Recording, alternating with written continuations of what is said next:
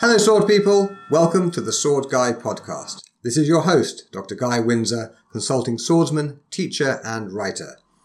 Join me for interviews with historical fencing instructors and experts from a wide range of related disciplines as we discuss swords, history, training and bringing the joy of historical martial arts into our modern lives. I'm here today with Asante Lawla, who is an inventor, corrective exercise specialist and a martial artist who is currently working on an edge alignment device to help people learn to cut better. So, without further ado, Asante, welcome to the show. Thanks for having me. Uh, it's nice to meet you. Um, just so we can orient everybody, whereabouts are you? I'm in London, U K. Okay. Uh, any particular bit of London? Oh, okay. I'm, I'm, I live in Bromley at the moment, but I'm actually moving like to the outskirts of Gravesend, which is just out of London, but yeah, I'm in Bromley. Okay, so, uh, I mean, London is huge, and it's a, basically a giant collection of villages. Yeah. Um, so how long is it going to take you to get from Gravesend into the centre of London? Oh, um, probably only about forty minutes to an hour, ah, less than okay. that if I take the train. Um, that's, that's pretty quick. Yeah, I mean, even going across London by public transport, you can usually get anywhere within inside an hour. It's driving that's the problem because of the traffic most of the time. Right, yeah, because I find, you know, I live in Ipswich, and I can get into Liverpool Street in about an hour on the train. Yeah. And then I can get anywhere else in about the next half an hour or so.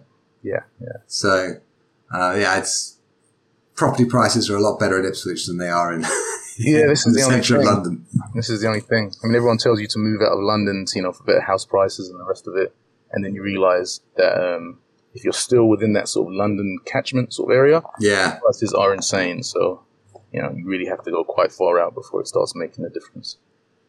Indeed. Uh, so hopefully your new invention will make you so much money you can live wherever you want. That'd be great. Maybe. Maybe. Yeah.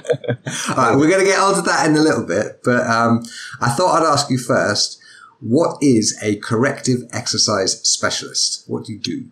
So it's a personal trainer that focuses on postural Uh, misalignments and ailments and how to correct those using some sort of strategy to try and avoid or even, what's the word, um, repair like people's injuries. So if you've got bad knees, bad hips, bad backs, a lot of the time it's not because of any particular injury. It might be because your posture is causing that, in that you may have forward head carriage, which is putting pressure on your lower spine, which is causing certain muscles to um, essentially be underactive, where they should be doing a certain job. They're not doing it anymore. And the strategy is, how do we turn those muscles back on? How do we make sure your posture is corrected so you don't have those injuries anymore and you don't cause further injuries by um, leaning more and more into those uh, fundamental misalignments in your posture, essentially. So it's a little bit little bit like a physiotherapist? Um, no, so a physiotherapist would be, they'd give you specific stretches and they'd look at stuff more in depth in, like, in terms of physio...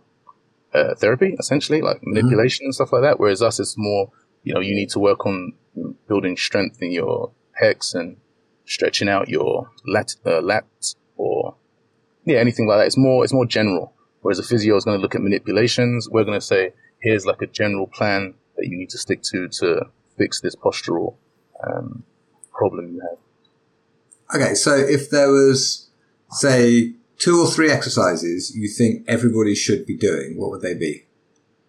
Probably squats, um, just because mm-hmm. they tend to find all of the different problems you have. If your knees cave in, if your feet go flat, if you put too much strain on your lower back or upper back, you'll find that out very quickly if you start doing squats. Um, push-ups, just because they're great for um, practicing, getting your shoulders set in the right position, because a lot of people, especially today, because you're sitting around computers and using phones, you tend to have your shoulders rolled forwards and your neck down, whereas if you practice push-ups quite often, you'll generally, you know, gravitate towards better shoulder position because it's just going to force you to have those shoulders back.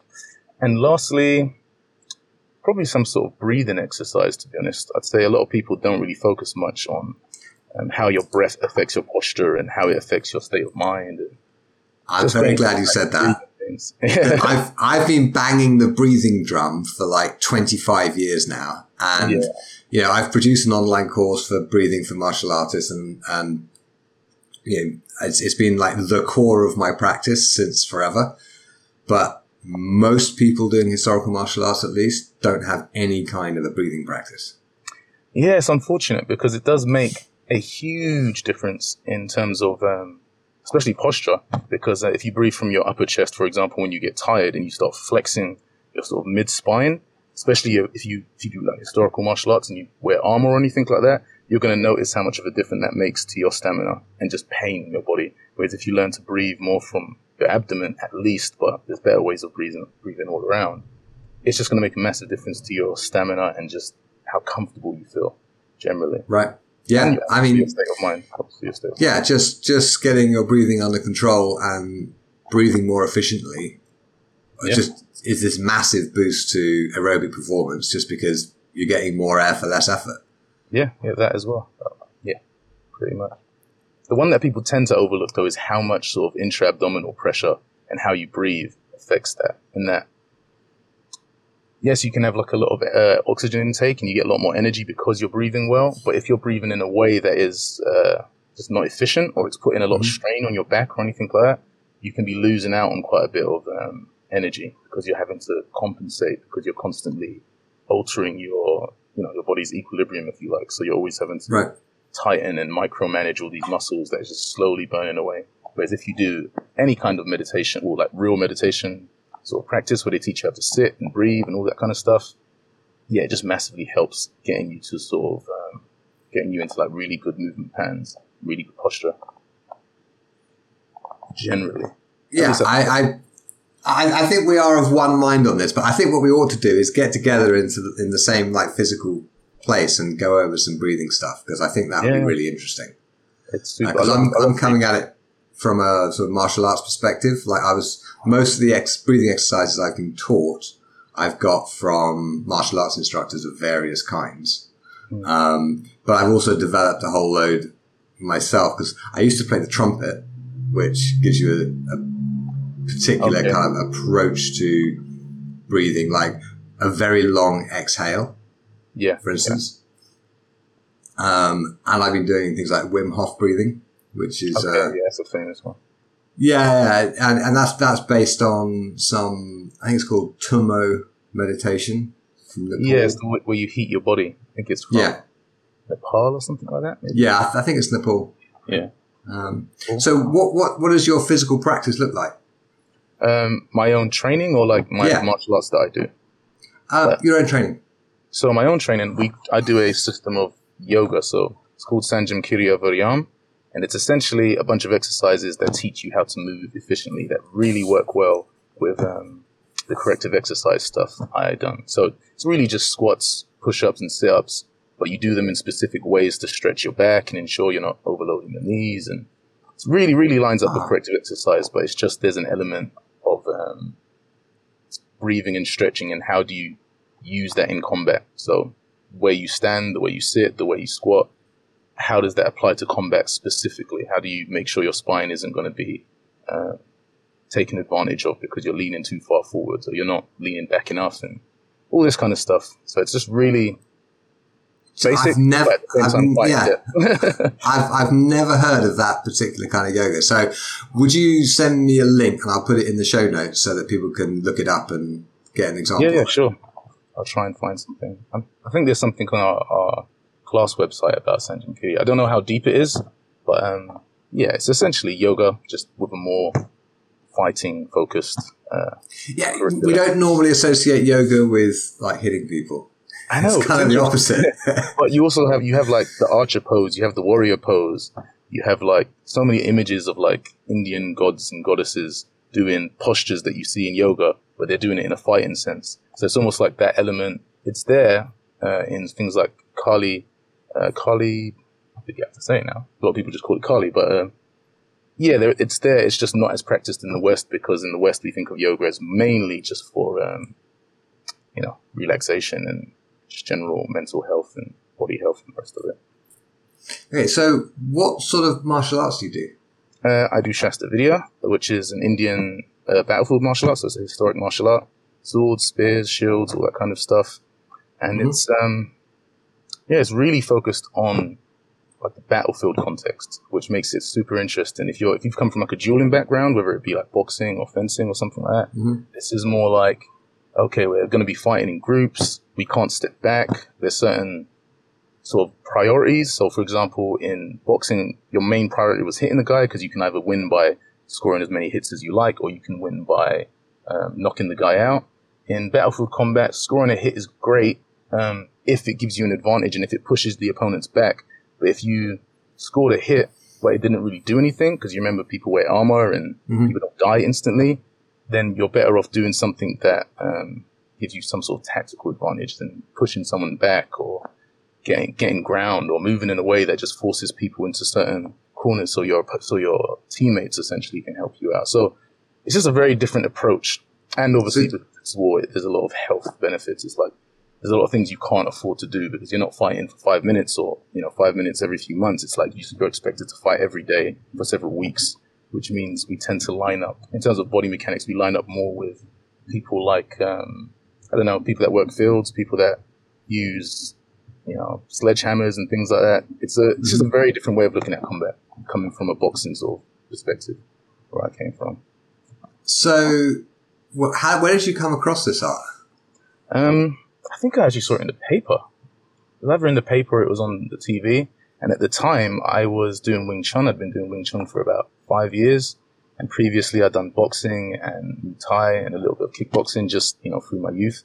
And um, I don't know, you get to a certain stage and a lot of art starts seeming quite similar. Not exactly yeah. similar, but like the concepts keep coming up. And I just thought I wanted to try something different. I saw it pop up. Uh, I went to this seminar and, um, yeah, just the stuff he showed me. Uh, the movements themselves were pretty simple, but the concept behind the movements, I was like, ah, that makes so much sense. I'd never really thought of combat in that way before.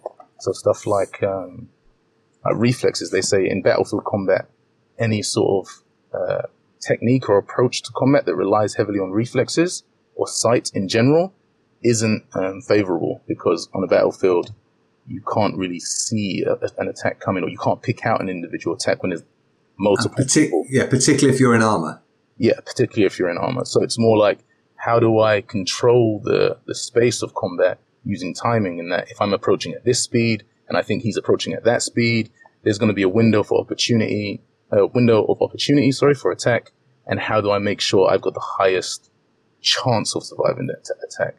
I mean, you can always say, oh, if I've got like the best skills in the world, I'll survive any attack. I'll just practice it a million times. But yeah, no, no. You do, you do get that. People go, you know, but if you just practice it a lot, I'm like, yeah, you can practice every technique a lot. And there are people that can pull off pretty much any technique out there.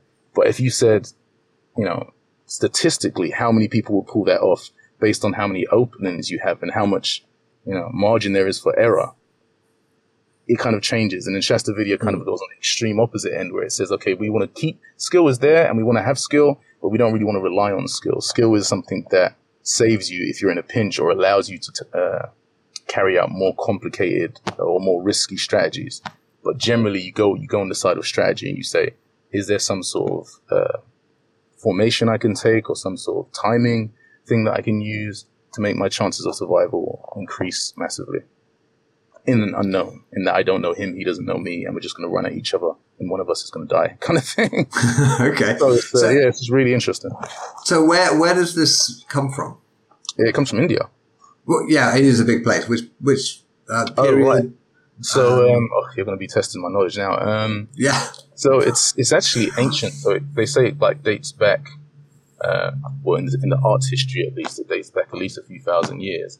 But the one that the art akada, essentially our school, um, is from the eighteenth century, from northern India, um, the Punjab area. So it's like the Sikhs were the um, what do you call them?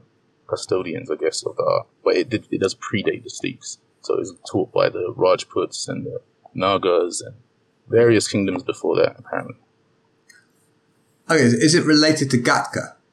No. So Gatka is like completely the opposite. Right, yeah, because Gatka is like the Sikh dueling art. Yeah, exactly. So that's like a dueling stroke, uh, what would you call it, exhibition kind of thing. So there's loads mm-hmm. of twirling and clashing of blades and, you know, really cool to watch, but it's just, you know, it's just very different. It's just like a different approach to combat entirely. Okay, but if people like think of Sikh martial arts, Gatka is going to be the one they think of first, almost certainly. Pretty much, yeah, pretty much. This one's fairly yeah. unknown, unfortunately. Well, or fortunately, I don't know. But um, yeah, Gatka is the ones that most people associate with Sikhs, but as you say, India's a big place, and there were a yeah. lot of Sikhs, and one of the arts was Shastar Vidiya. And Gatka, I think, apparently was um, practiced also in parts of Afghanistan and stuff like that, or at least like similar sort of fighting styles mm. of Sikhs. And then some of it crossed over into India um, and became, you know, associated with Sikhs. Okay, so why do you think the battlefield arts survived like a full century after rifles and tanks and planes and things made all that kind of thing obsolete? Um, it's hard to say, really, because they didn't really survive. Even in India, I think there are only a few practitioners of the art. And battlefield arts in general, just traditional arts across the world, have pretty much died out. But I yeah. think the reason why they might have stuck around in India, like Shastar Vidiya itself, is India's got like a ton of weapons. Just culturally, they've got like the whole warrior caste thing, um, dating back thousands of years. And I think that has helped to keep the culture alive, at least, and some of the knowledge, in the same way that yoga's alive, because it's linked to the culture, it's linked to the religion. So, you know, it's just harder for it to die out, I guess. And a lot of people want to um, train it because of those reasons. From a practical perspective, I just think it's super, you know, in-depth. They really go into, like, how do you do things specifically and why do you do them? And in more depth than I've done in other arts, at least, in, like, uh, boxing and Muay Thai and stuff like that. Right, it's, honestly, it's really unusual that I speak to someone who practices a martial art I have never heard of. That's really yeah. unusual. Yeah, so yeah. I, I, I need to I need to get myself over to Gravesend and we, and, we, and you can show me this stuff because I, I actually want to see it. Yeah, you do. It sounds fascinating. Even even if you just look at it from a uh, I don't know scholar scholarly sort of yeah. lens, and you don't even want to practice it, it's very interesting. You're like, ah, I can totally see why they've done this and why they've developed these weapons and why they move that way. So you have football. Uh, and I, I'm also really curious about how it has survived, because, like, the historical martial arts that I practice have survived because while the art itself died out, somebody wrote it down in a book, and the book itself has survived. And oh, right, we right, find right. the so so we know that, for example, in fourteen hundred in Italy, this is how at least some people were doing knightly combat, because in fourteen hundred in Italy, an Italian trainer of knights wrote it all down, right? Yeah, With yeah, illustrations yeah. and everything. So so we can date it precisely and fit it in with everything else we know about the period. And, you know, so we have like this window into the past through the book, right? Yeah. But where we have um, martial arts that survive through master-student tran- um, transfer, then every generation changes it slightly yeah. or even changes it quite a lot, right? Yeah. And so there's it's, it's fascinating for me to see. Um, I, I'm imagining that this art has been taught from um, teacher to student. Yeah. So right? it's, um, but there's good. going to be historical records of it being used two hundred years ago, three hundred years ago, or whatever. And it'd be fascinating to compare how the modern practice matches up with what was being written about it two hundred years ago, four hundred years ago, or, or whatever. Yeah, yeah, yeah. Now, that would be fascinating. That would be interesting. And I, f- I found even in my own sort of, you know, reading about different martial arts, a person's perspective also can change um, people's understanding quite a lot. In that, I could cool. show, I could show like one movement, and it looks identical to someone else doing it, but the way it's applied is so different, and the mentality behind behind how it's applied can change the entire sort of flow of combat, if you like. And that, um, I think, I think the easiest way to explain it was um, we've got like a some kind of boxing kind of style in Shastar Vidiya, which is, um, you know, it's essentially like boxing. You punch and you kick and whatever.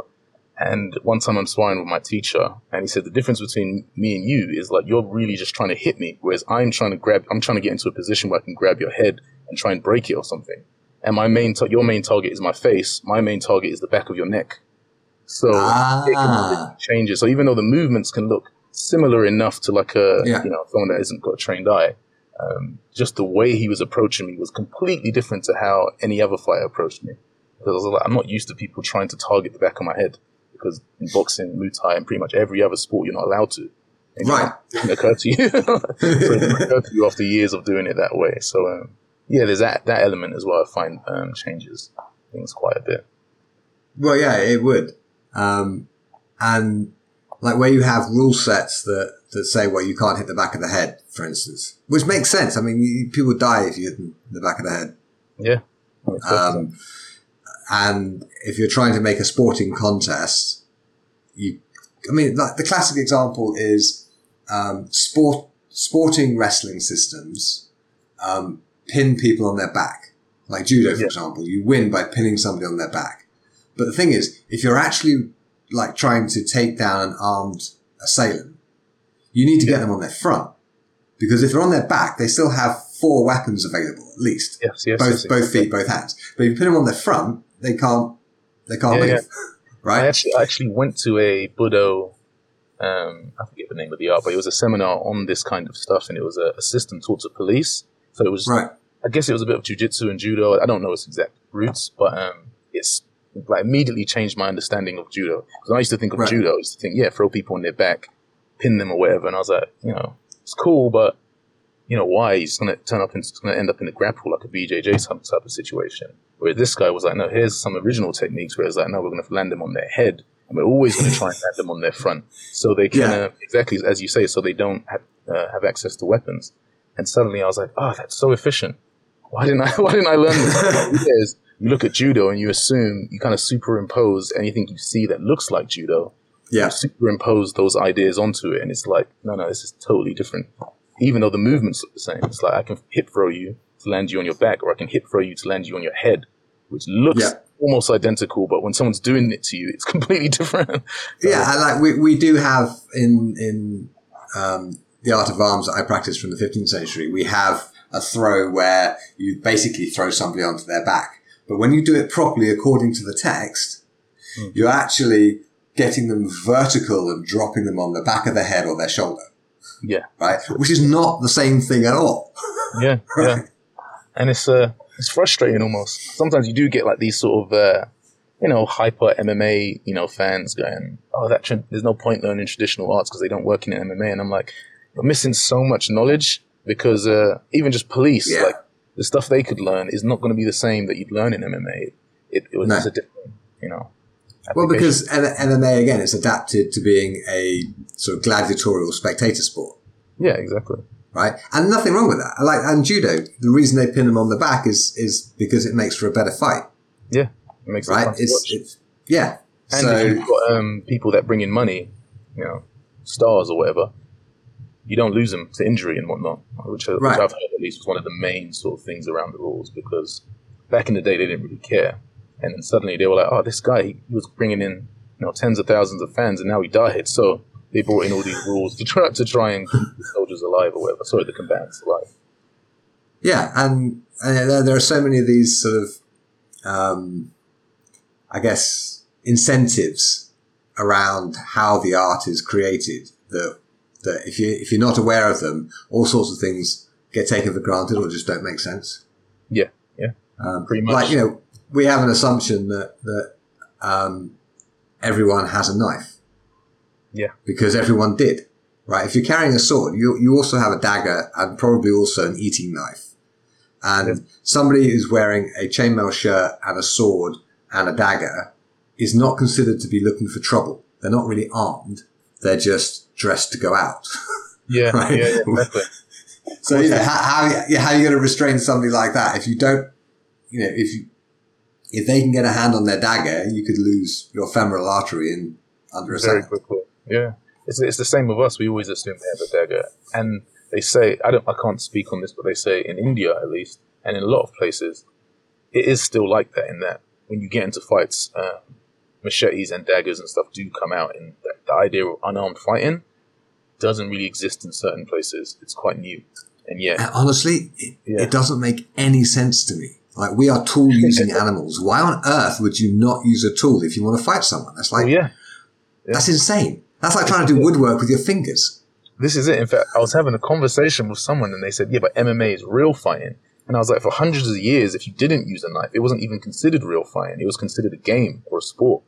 because right. real fight was always with weapons. There was no concept of fighting without weapons. And I was like, yeah, yeah true, that's, that's a good point. Kind of thing. Yeah, yeah, uh, yeah. And so I'm assuming that you have an interest in cutting with sharps, correct? Yes, yes. Is that, is that part of the martial arts you practice? Yeah, though traditionally they practice on um, sugar cane, and obviously they, you know, when they cook in meat and whatever, they practice on animals uh, when they're preparing them. Um, but in our art specifically, we don't have like a replacement. So, you know, I don't know, I guess, I guess over here, a lot of people will buy tatami mats and stuff like that. Yeah. If you try and buy sugar cane to cut, yeah, you're going to be, you're going to be, um, in debt pretty quickly. yeah. You, you, you can't get, you can't get green sugar cane in, in Britain very easily. Yeah. And if you can, it's expensive. Yeah, exactly. So I did, I did try some Tameshigiri, like the tatami mats and bottles and newspaper, and it was mostly fine. It was just the prep that used to kill me because, you know, I work full time, I teach classes, I'm trying to do my, my business stuff on the side, and obviously the, the corrective exercise stuff on the side. Um, and yeah, just spending four hours or whatever it was trying to prep these mats to get an hour worth of training. It was just like, oh, such a, it's, yeah, I, I, I used to uh, run cutting seminars, and we would use tatami omate. Um, yeah. And what I would do is I would get the students to show up the day before or two days before the seminar for a mat preparation session after class, and they would do it all.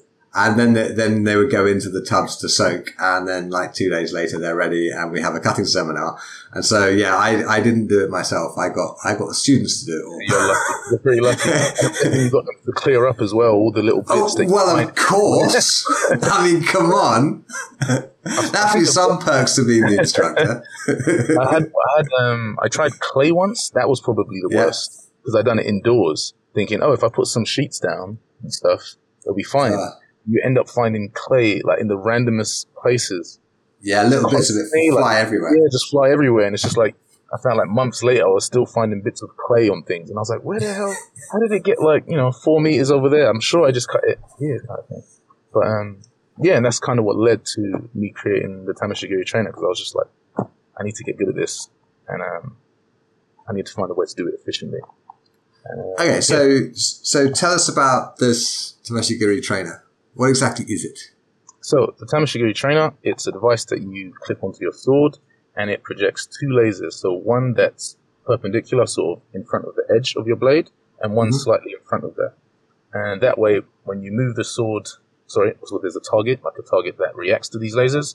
And when you swing the sword towards the target, you get lines left on the target that tell you whether your sword was kept straight during the cut, which is essentially most of the... you know, the most difficult part of cutting training. In that so area. Basically, it gives you a visual reference to tell you about your edge alignment. Yeah, you said that way better than I did.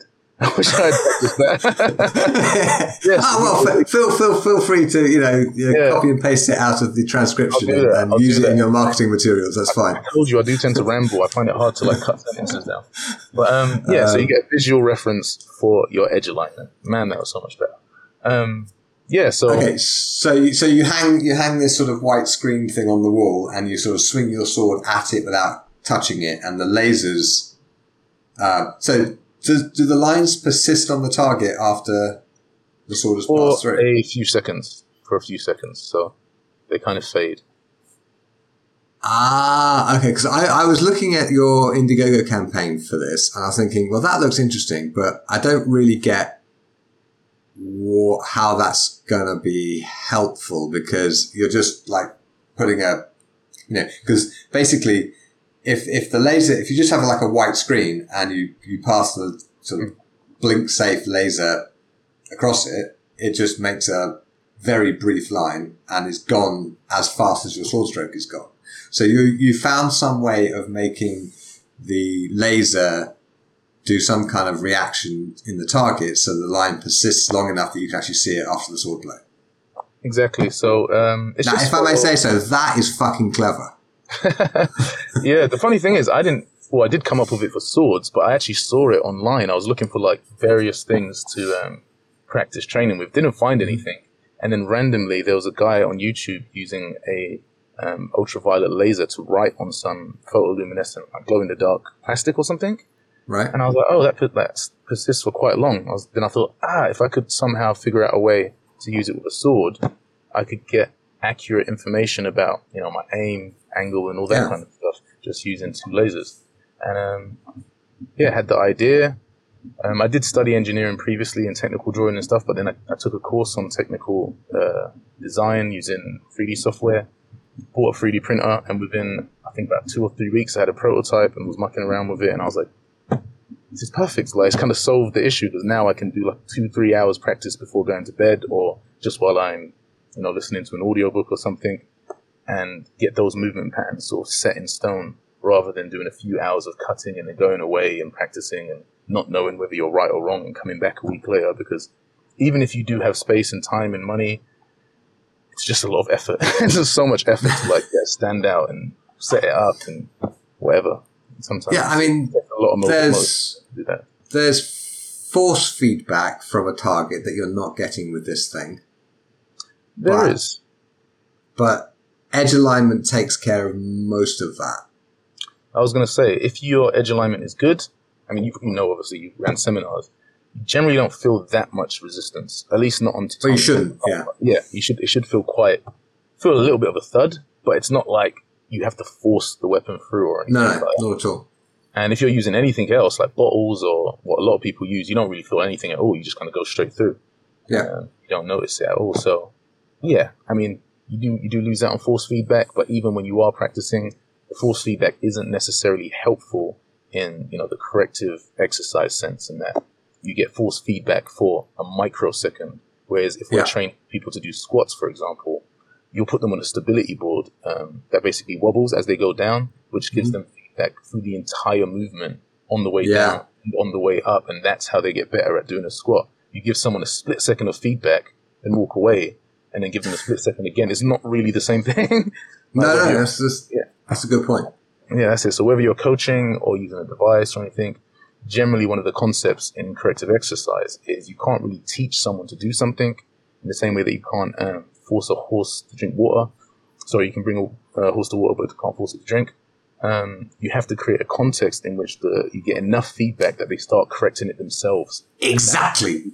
Yeah, and that's exactly. I, I'm literally, I'm in the process of producing an online course about how to teach martial arts, because okay. most of most historical martial arts are taught by people with no kind of pedagogical training at all, right? Yeah. And the model I use for how to teach is how children learn to walk, right?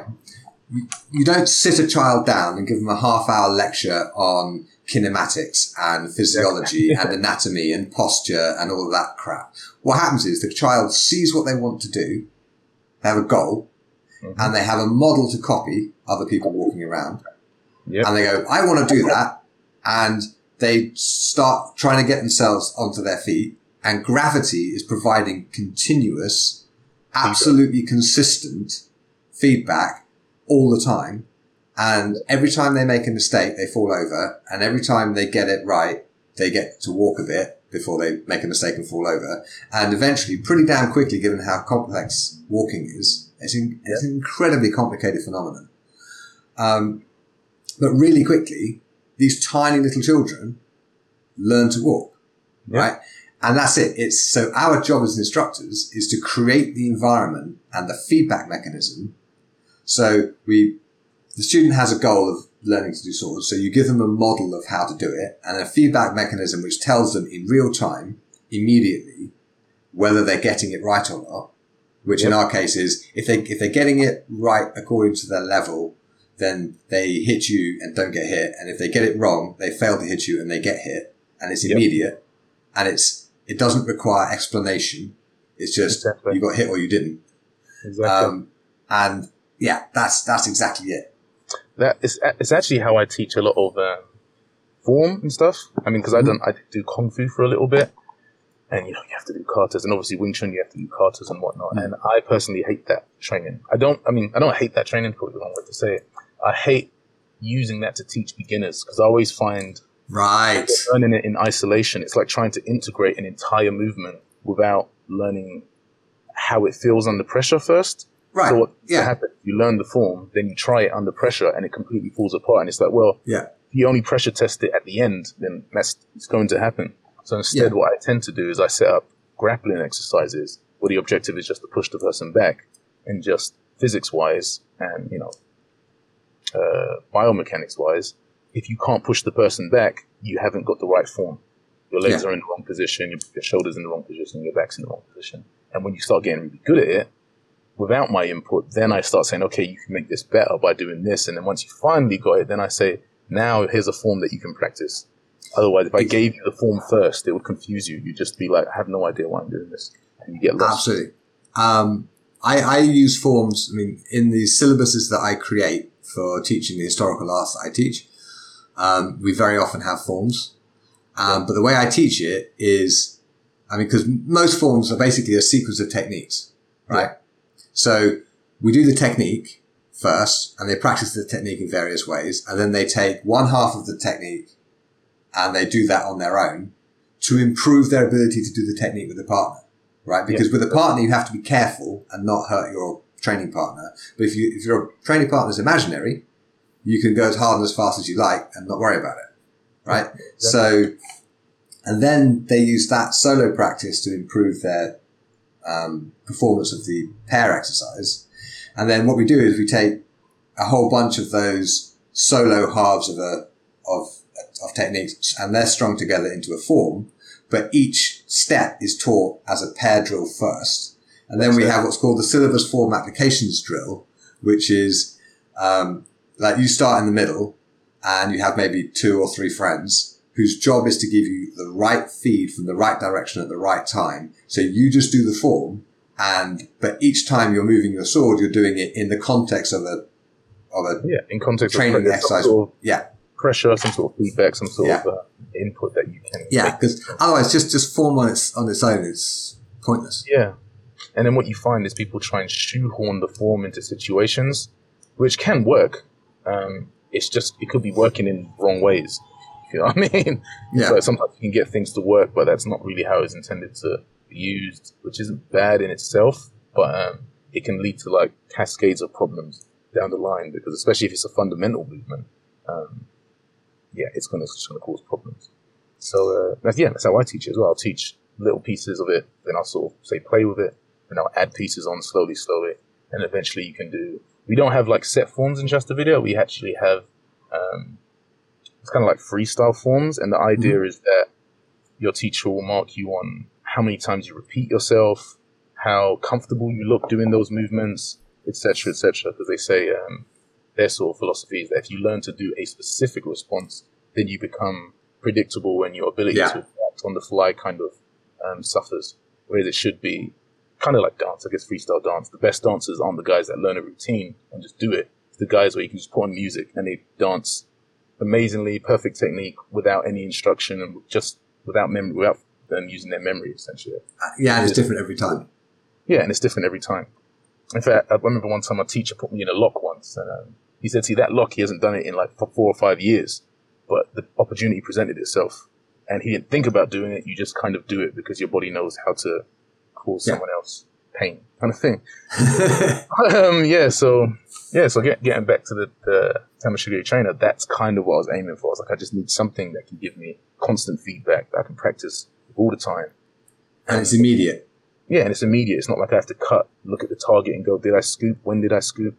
Did I scoop down? Did I scoop up? Sometimes it's not even that easy to tell because, you know, you could be um, changing in elevation rather than actually twitch, twisting. And that can cause things to twist in that rather than my hand yeah. just straight, it's, you know, slitting up or going down. And, um, yes, it's been really, really helpful just for my own trainer. Uh, at which point so, I showed it to one of my friends and they were like, dude, you have to put this out there. This is like, this is great. Yeah. so, so, um, have you yet had the experience of teaching a student, like getting a student to cut tatami or whatever, and then getting them to go away and train with this device for a bit and then come back and test on the tatami? Have you done that yet? I haven't yet. I haven't. Not I've yet, done okay. once, once like someone just trying it out and yeah. I left it with them. They kind of got addicted after a while. I didn't ask sure. them to do it. And they just, uh, after a while, they got pretty good. And I was like, that didn't take long at all. I was thinking, I didn't like when I first got it, specifically the cut, I don't know what you guys would call it, but say the sword is in your right hand You go from yeah. the bottom right to the top left. I yeah. found that, yeah, that cut's really, really uh, awkward, I guess. And I didn't even realize how badly I was doing it until I used the thing. And then I corrected it. Ah. But I was, it was quite cool to see someone that had never done any swordsmanship. They were just at my house. They were like, oh, let me try. Let me play around with it. And I was like, yeah, go for it. And quite quickly, they got addicted. And then they, they started getting pretty good on some of the cuts. And I was like, dude, they're like doing that pretty well. You've never done any swordsmanship before, which is, again, kind of goes back to what we were saying, that, that constant feedback. Am I right in thinking that at the moment, um, it's it's just on one edge? So if you have a if you have a two-edged sword and you want to practice cutting with the, the back edge, you just turn the sword around and, and do it that way. No, you can still do it with the back edge. All it is is essentially it's just two lasers. So um, as long as um, they're collinear, you know the sword is moving in a straight line. If they're not collinear, it's not moving in a straight line. So whether the sword's upside down, left, right, whatever, it doesn't really make that much of a difference. The only thing is, if you're using it backwards, uh, and you're going to go from one cut and quickly go to another cut, yeah. because the trailing laser is going to be, you know, it's quite far behind um, the edge laser, if you like, call it that. You might, if you just wanted to practice that technique, I'd say practice that whole movement and like finish it. Don't like cut it short and go into another one. And then once you're, once you know you've got it, then change. Or obviously flip the um, laser thing around. You could do that, but personally, that's just I find that kind of long. Or you could maybe fit two onto your sword, one on the true edge, one on the back edge. You could. Yeah, it's expensive though. I don't know. Oh, here I am trying to get a use case for people to go and buy two instead of just one, I'm and you're like, oh no, that's not. Not. Well, I'm trying to help them save money, but um, no, you could definitely do that if you if, it, if you didn't. So, at what stage of production you're in? Are you in? So we've finished the prototype. Um, we've got like some units that we've sent out. We wanted mm-hmm. to send out a bunch more, but we had an issue with the um, P C B because of a design. What's, what is the P C B? Uh, the um, printed circuit board, the circuit board. Okay. Yeah, there was a, there was an issue where it was supplying more voltage to the, to the lasers than it should have, because mm-hmm. I asked the designer to make it limit at ten volts, and they made it eleven point five or something like that, and it blew a bunch of our laser components. But anyway, right. so we got we got our prototypes, um, uh, and we're now working with a company in the U S to finalize an industrial design, which can be sent off to manufacturers to sort of mass produce. Um, okay. It's been designed with industrial uh, manufacture in mind already, but this is yeah. more like putting the final touches on it. Uh, you know. With the, uh, so do you, do you have a background in industrial design? Um, I studied manufacturing at school and I studied engineering, but I don't have a background in manufacturing, uh, like since I've been working, essentially. Working, I've been working on the railway, so. How do you mean? I work on the railway doing inspection mainly and maintenance and oh, really? Okay. Stuff like that. So, oh, yeah, so I just assumed that this was your full-time job. I didn't realize you actually had a proper job on top of all this. No, no, I've got a proper job. I do, I do a nine to five or eight to four. And then I do this stuff in the evening, as well as my classes, as well as my one-to-ones and stuff. So, yeah. Okay. So you can see why, why, why rolling mats and stuff would be a real pain to me. Yeah. It was a, it was a massive pain. So is, is this your first product? Um, I've got some other products, but this is the first one I'm doing seriously and taking it to market on like mass scale. But I've designed okay. like a bunch of other stuff in my own time. Just Anything you want to tell us about? Or is it all secret? Um, I'll keep. It's. I'm, I'm designing some gym equipment that's designed to correct a lot of different uh, ailments that people have, and a lot of different uh, movement. Uh, what do you call it? I forget the word now. Um, movement patterns, movement dysfunctions, essentially. Movement okay. patterns, dysfunctional movement patterns. I forget. There's a, there's a proper term for it, but mm-hmm. yeah, I'm designing like a bunch of gym equipment. That's going to be like my second venture. If this. Okay. Is, Well, even if this doesn't do okay, I'll probably do that, do that next. All right, and how is your campaign going? Um, pretty good. I think at the moment we're nearly at thirty thousand U S, or like okay. twenty-five thousand uh, pounds. And yeah, really happy with it so far. I mean, it's actually doing a lot better than I thought. We kind of launched it maybe a little bit too early because we okay. launched it thinking, oh, a few people will see it and, you know, we'll have time to sort of Um, smooth over the rough edges, like make sure the copy and stuff is right. And then like the first few days it went out, obviously Matt Easton, he got to test it out quite early and then he shared it on his page. immediately ah. we had like a flood of people, and we were like, oh shoot, we gotta rush around now and make sure it's like proper, because um yeah, we just didn't didn't expect such a quick response and such a you know a good response. So quite happy with that.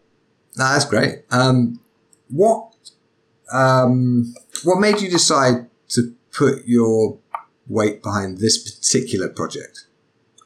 Um, just from experience, um, I know that if you're not passionate about something and it's killing you, it's like you've got to put a lot of hours into it.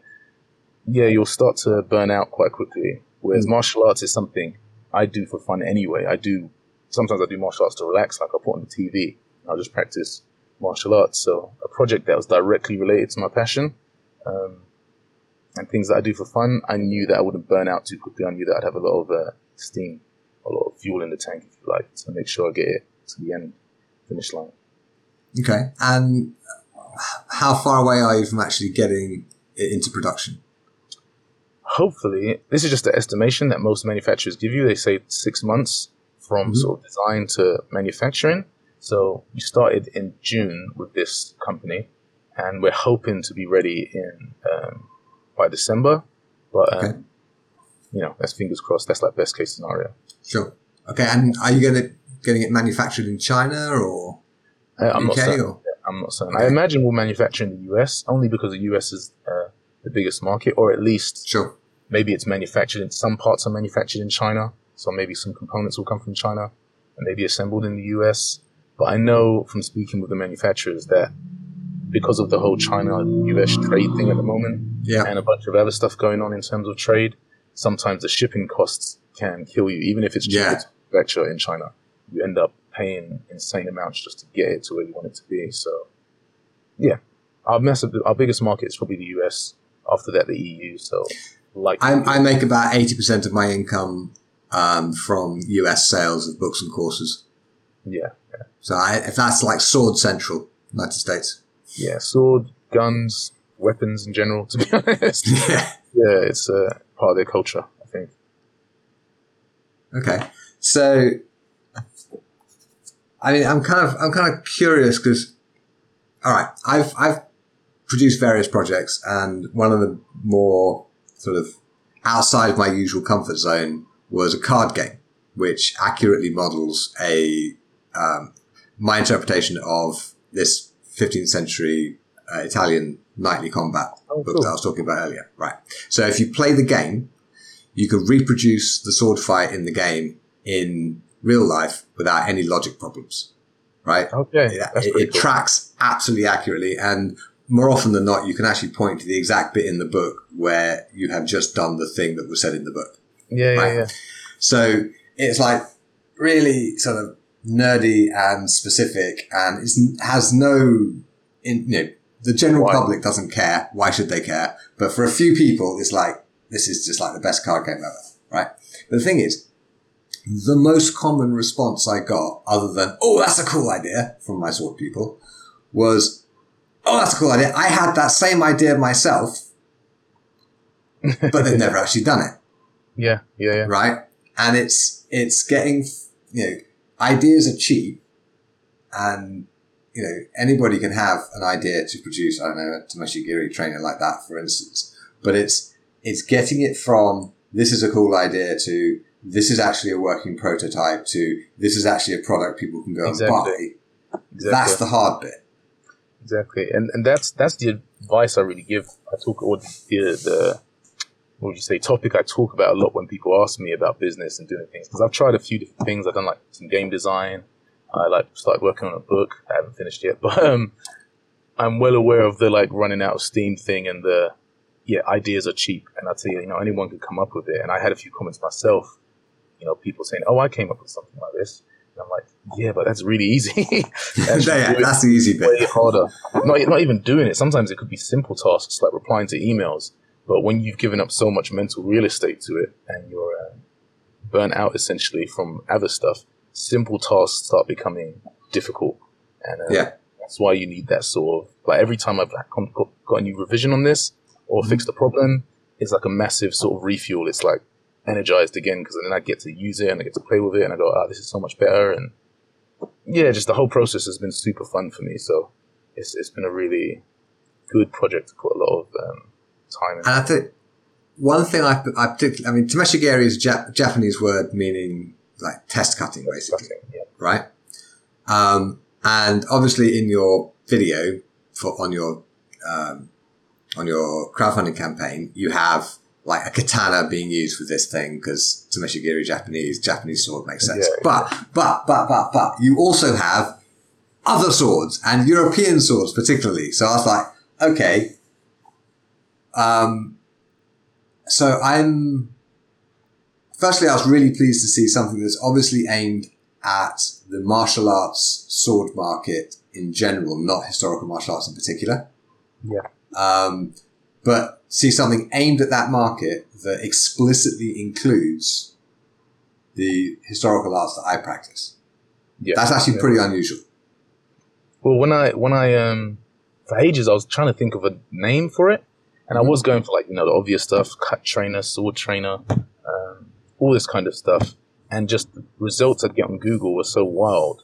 And when I was actually looking up cutting competitions, I found that um, guys that do Japanese martial arts and HEMA arts, particularly longsword and saber, as mm-hmm. well as um, uh, the Hungarian guys.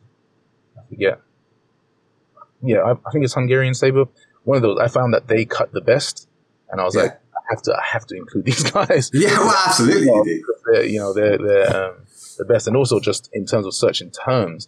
When you start talking about sword cutting, Tamashigiri comes up quite a lot, and some yeah. HEMA guys even still call it Tamashigiri. Like if you're using tatami mats, you know, I've heard yeah. people just say they're doing Tamashigiri, they're doing they're doing test cutting.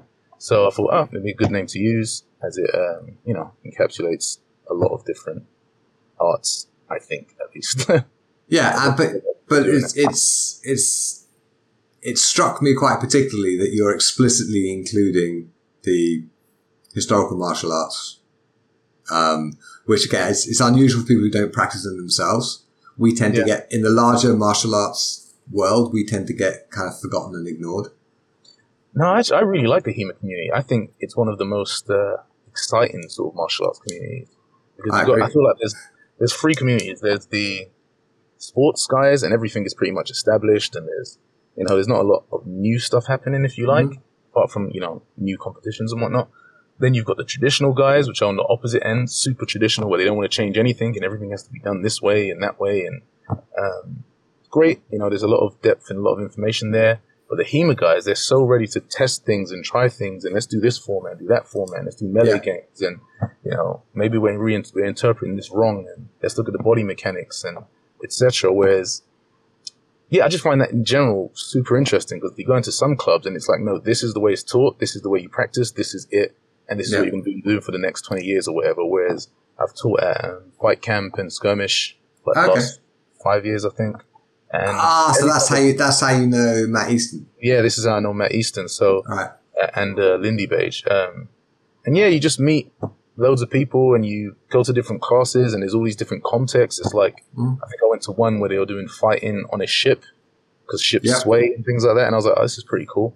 And you just don't get that amount of... Um, creativity and stuff in some arts, at least at least in the arts that I've practiced, you might do, but I'm unaware. But I find the HEMA community just cool, man. Very cool. very, very passionate okay. people. Very passionate. Very, uh, you know, ready to try things and experiment. Yeah. Well, speaking of trying things, um, okay, you've got these ideas for gym equipment that you're not going to talk about in detail right now because they're not ready to be talked about. I understand. Um, but yeah. what would you say so far is the best idea that you have not acted on?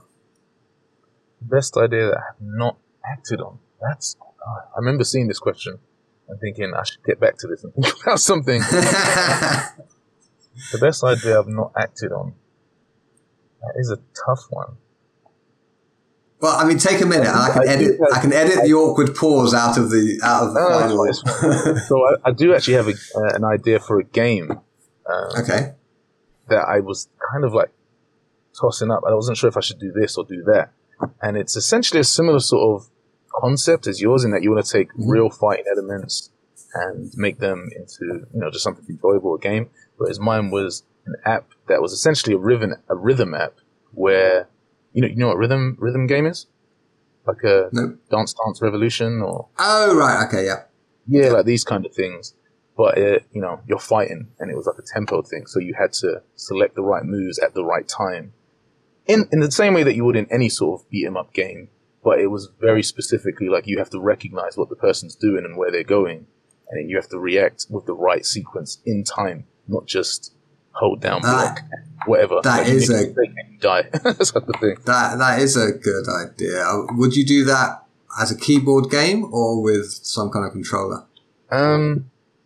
Either or, to be honest. It's, uh, it would make more sense to me. Like, you know, Beat Saber, where you've got a controller yeah, in each yeah. hand, and you're, it would make sense to me to do it, do it that kind of model, because then people There's, are actually getting up and moving around. I've actually got a few different formats. I had like a, an idea of an app. I had an idea if I could do it fully in three D. I had an idea if I could do it in, you know, side by side. What do you call it? Like two D fighter kind of thing. Mm-hmm. I, just, I just thought as a concept, it'd be really addictive and cool, and it kind of reminded me of Shastar Vidiya in like the way that it's taught. It's like, we're not going to have an exchange, we're not going to have a duel. It's like, you're going to run at this guy, you have one opportunity to make it, get it right, and if you get it right, you kill him, if you don't, you die, kind of thing. I was like, that okay. seems more accurate for um, swords and stuff. And uh, even though I used to love fighting games, I used to love Tekken and Street Fighter and Soul Calibur, me and my brother used to like play them all the time. But you find that there's um Yeah, there's like, you can find like cheap, cheap tactics and stuff like that to win. And there's a lot of uh, mm. pros that kind of, they've hacked, they understand the game so well that it's not even so much about their skill anymore. It's that they understand these combos that can wipe your yeah. life out in like, you know, immediately. You can't do anything about it. Whereas this is more, you know, anyone can pick it up. And if your rhythm and timing is good, and you're good at identifying what the opponent's doing, you can beat someone that may have more experience than you, at least in theory. In theory, I mean, obviously, there's going to be some... Um, Mm.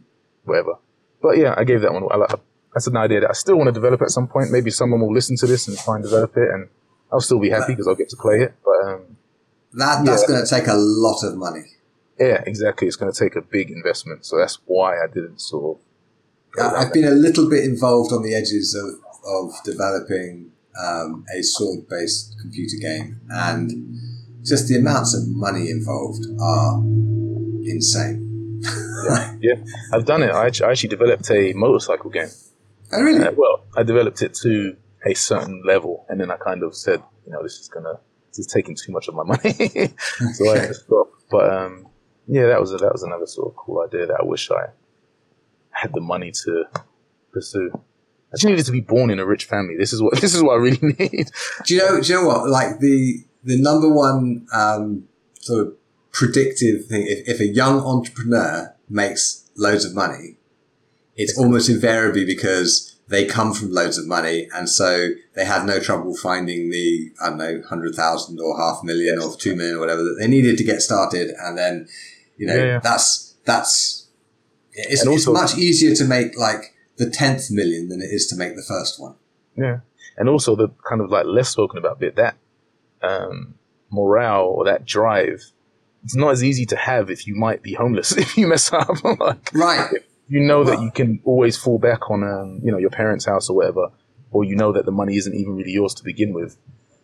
Yeah, yeah your drive that, to do it is going to be way more than someone that's barely making ends meet, which is um, something yeah, that doesn't... Yeah, you, you basically, you can afford to take creative risks yeah. if if they're not going to cost you your children's home. Yeah, and, and losing, yeah. I don't know, whatever it is, tens of thousands of pounds doesn't feel like... you know, ten years of work to you. like, yeah. Oh, you know, that would have been my pocket money for the weekend anyway. I would have spent that on a car. Like, so it, there's yeah. that, that element. Actually, one of the one of the best things I ever did to improve my own entrepreneurial ability was when I moved to Finland. Um, you know, I'd grown up with pounds, and pounds were real money. And I moved to Finland, which was using the mark back then, and then they switched to the euro, and it was still money, but it didn't feel like real money. I know exactly right? what you mean. Exactly which meant you mean. which meant that I could make sensible business decisions based on the numbers without having any kind of emotional attachment to it as money with actual sort of special value. Yeah. Right? Yeah, yeah. And then I lived in Finland so long that when I moved back to the U K in twenty sixteen, right, pounds had lost their, this is real money thing. Yeah, yeah, yeah. And it was just another currency that I was used to making sensible decisions about. And yeah, it just separates, it separates the, that kind of emotional attachment to the money. And that so makes, yeah. makes it easier to like invest in things like getting a decent web designer to build you a proper website, because the money you're spending is a perfectly sensible business expense. But that's, it's hard to spend that much money on something when you've never, if it feel, yeah, if it feels like real money. Yeah. I have the same experience, except a negative one, in that I went to Ibiza on holiday and we oh, got yeah. all our money out in cash. And you know, the euros, I don't know, it kind yeah. of felt like Monopoly money. I was like, this isn't it, even real. Yeah. And you just end up spending it like it's, um, it's real. Yeah. You're just, you know, buying food and renting beach t- uh, deck chairs and all that kind of stuff. And yeah. Yeah, but I, I know that exact feeling where you just spend it and you don't think about it in the same way, at least. I think. Yeah, would, and, and yes, and it, it can lead to profligacy, but but in my case, it, it led to um, it led to the the internal ability to make reasonable to take rational. reasonable business risks. Yeah, um, rational, essentially. Exactly. Yeah, it's rational. Um, no, it makes a lot of sense. It makes a lot of sense. I'll get there eventually. I'm still at the every time I, pe- I spend a few thousand pounds, it hurts me. Well, yeah, it does. But, you know, um, if you're spending it on things like industrial designers to get your prototypes, whatever, into production, then yeah. it's money you have to spend. Exactly, exactly. Excellent. I think I'm, now that the campaign is going well, I'm much more, um, I don't know, comfortable.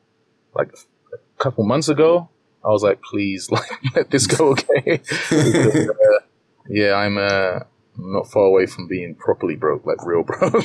Yeah.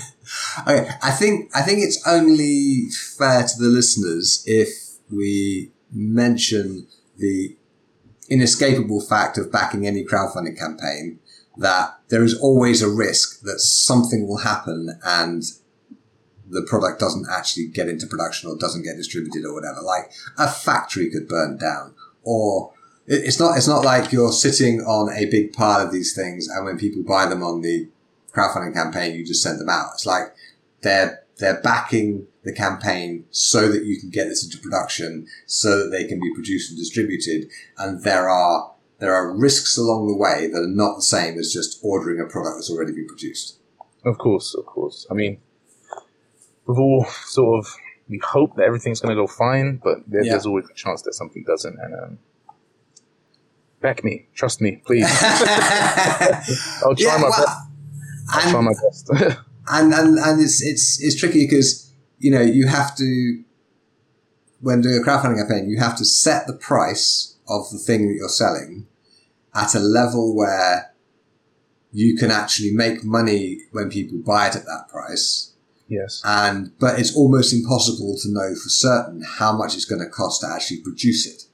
Yeah, this this is a part I was actually struggling with. Um, I don't know if anyone's out there. Maybe they could reach out and they could uh, shed some light on it, because normally when you sell something, um, at least as far as I understand, you might have had investment elsewhere. People have invested in the business for like a share and blah, blah, blah. Whereas with a crowdfund, you have to set the price, um, not just for the profit of the thing, but for the development costs as well. Yeah. So it's not like I've, um, yeah, as you say, it's not like I'm sitting on them and I'm just going to ship them out. It's like every little bit of profit that we might make is going directly into um, manufacturing, design, marketing, shutting up the shop, blah, blah, blah, blah, blah, blah. Yeah.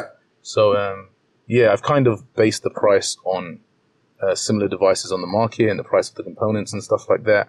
Um, hopefully it should be fine. And I'm like, what I've worked out but, so far. And the thing is that you have working prototypes. Yeah, yeah, I have working prototypes, and I wow. have um, spoke to the manufacturers and stuff, and they think the pricing sounds like reasonable. And um, am I right in thinking that you produced your first prototypes with a three D printer and components that can be bought off the shelf? Yep. Um, right. First, okay. So I, have a, just, sorry? I have a thought for you. Okay. Your absolute worst case scenario. Let's say something disastrous happens and it, you know, the product never actually, the people who back the campaign never actually get the product, which is a small but real risk that's always the case with crowdfunding campaigns. Okay. Yeah. Here's a thought. You will, you will be able to send them the um, print files for the three D printer, yeah, and a list of components that they can go and get. And so at least they can assemble one for, for a small additional cost. So there's yeah. actually, you have that, you have that, um, safety that, net, that safety net thing, so that even if the worst case scenario happens, then, um, people will have the capability to go to their local makerspace or whatever and put one together yeah, with yeah. the materials you provide. The funny thing is, I actually have a friend who's also uh, into engineering, and he was buying one, and he said, he actually messaged me, he's like, dude, I can't wait. He's like, how did you make your first one? And I'd basically done, I didn't like give him a list or an S T L file or anything like that, because he wanted to do it himself, but I just told him what he'd need. And uh, yeah, he went off and done the same thing, funny enough. Oh, there you go. Sort of bootleg one, just while, while I wait for the one, for the real one to come out. And hopefully the, the actual prospect of owning, not just the device, but you know, the travel pack, and you've got the safety glasses, and you know it's been tested, and you know, it's got a really nice, we've got a video coming out soon that's me doing an unboxing of it. And oh, right. The target so, is hang up, it's quite like nice just generally. Um, I mean, yeah, looking at the campaign, your production values are pretty damn high. Really? Yeah. That's interesting. A friend of mine done the videos, um, but he's worked in advertising for years and stuff. Clearly, because they're very well done. Yeah, yeah, yeah. A lot of people have said that. Some people have said like, oh, did you, um, are you working with like a whole team? And I was like, no, it's just, just my mate, Alex. You know, he's pretty good at what he does. Yeah. And he's been um, sort of giving me, um, he's like the creative director for the company essentially. So right. he, he kind of looks at all the things I produce and goes, maybe you should go in this direction. Maybe you should go in that direction. Maybe you should change the wording. I'm trying to get him to go on camera. I told him the next time we make a video, I'm not doing it. I'm like, you're doing it, because, uh, it's, it's a lot of pressure. But, um, yeah, we, we've, uh, done pretty well so far. Excellent. Well, I, I, I wish you luck with the uh, with finishing up the campaign and getting the product into your backers' hands. Um, it will. I will. I'm I'm I'm sure. I mean, I, I you you did the right thing in that you got the prototype done before you launched the campaign. I did the same thing with my game. Right? Who know? I I have no chops in the game world, so we went to. I launched my campaign for my game when we had a working prototype so the game could be played and sample artwork, and all of the money was going to producing the kind of the print files and getting the printing done. That was it. Yeah. yeah, yeah. Right. Okay. So it was, it was kind of, it was realistic to assume that given the money, I could actually finish the job because the hard part was already done. Yeah. Um, so it seems to me like you've already done the hard bit, which is getting the design right. Hopefully, hopefully. I've spoken to the manufacturers. They're happy with all the stuff I've done. They think the pricing point is sensible based on the components and everything.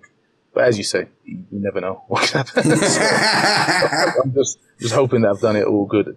Um, I'm sure there's probably like a, a bona fide way route to do it, to, uh, I guess, to set the price and whatnot. But um, I think I've been fair, quite fair. I compared it to things yeah. like, like seen dry firing systems. Yeah. Um, yeah, so you got the dry firing laser systems, which I found out about afterwards. And some of them use similar sort of technology. They'll use a laser and some sort mm-hmm. of target and a way of registering it, hitting the target. And um, yeah, I've kind of gone against that and the prices I've found. Yeah, it seems, seems reasonable to me. And comparing the price to what it costs to set up a tatami cutting session is... Yeah, yeah, it's a no-brainer. Good way to do it. It's a no-brainer. Well, I'm, like I say, I'm very much looking forward to trying it when, when it gets here. Are you going to be at Fight Camp by any chance? No. Ah, okay. I was going to say we're going to be at Fight Camp with this. So, if anyone's in the U K and you come to the Fight Camp, come to Fight Camp, we'll have one set up that you can play around with. Um, Excellent. When, when is Fight Camp? Fight Camp is, I think it's the eighteenth, seventeenth to nineteenth of August, something like okay. that. Okay. Right, okay, so so this this this show will have gone out before then, so yeah, so they can they can look up Fight Camp and if necessary come along and have a go. And excellent, but yeah, thanks Brilliant. for having me on. Well, yeah, well, that's, the next words out of my mouth are going to be, well, thank you very much for joining me. Okay, you, you I, felt, I, felt like I, was, I felt like I was holding you here a little bit. I was like, oh, keep no, no, no, no, no, no, no, no. All right, um, yeah, thanks for right. having me, and uh, it's been awesome. Thanks for listening. I hope you enjoyed my conversation with Asante. You can find the episode show notes at swordschool.com forward slash podcast, which includes links to those um, which includes links to the martial art that we talked about and the particular yoga style that Asante is doing, as well as pictures of his Tameshigiri training device. While you're there, you can sign up to my mailing list and I'll send you a free copy of my book, Sword Fighting for Writers, Game Designers and Martial Artists. I'd like to thank my patrons on Patreon for their kind support of the show. It lets me know that you care about the show and want it to continue. You can join us there for behind the scenes content and to submit your questions for future guests. That's patreon.com forward slash the sword guy. Thanks, as always, to Andrew Lawrence King for the Baroque harp accents originally recorded for my Paradoxes of Defence audiobook project. Join us next week when I'll be talking to Mila Yandreyevska about historical martial arts and business and social media stuff, because uh, Mila runs a company called Audacia Creative that does sort of social media marketing presence stuff for companies that produce historical martial arts equipment and other historical martial arts related stuff. So I hired her recently. So if you've noticed that my social media presence has suddenly gotten a lot more polished, you have Mila to thank for it. Or rather, I have Mila to thank for it. You don't want to miss that conversation, so subscribe to the show wherever you get your podcast from. And while you're there, please do rate the show. And if you have an extra minute, leave a review. It really does help. Thanks for listening, and I will see you next week. Thank you.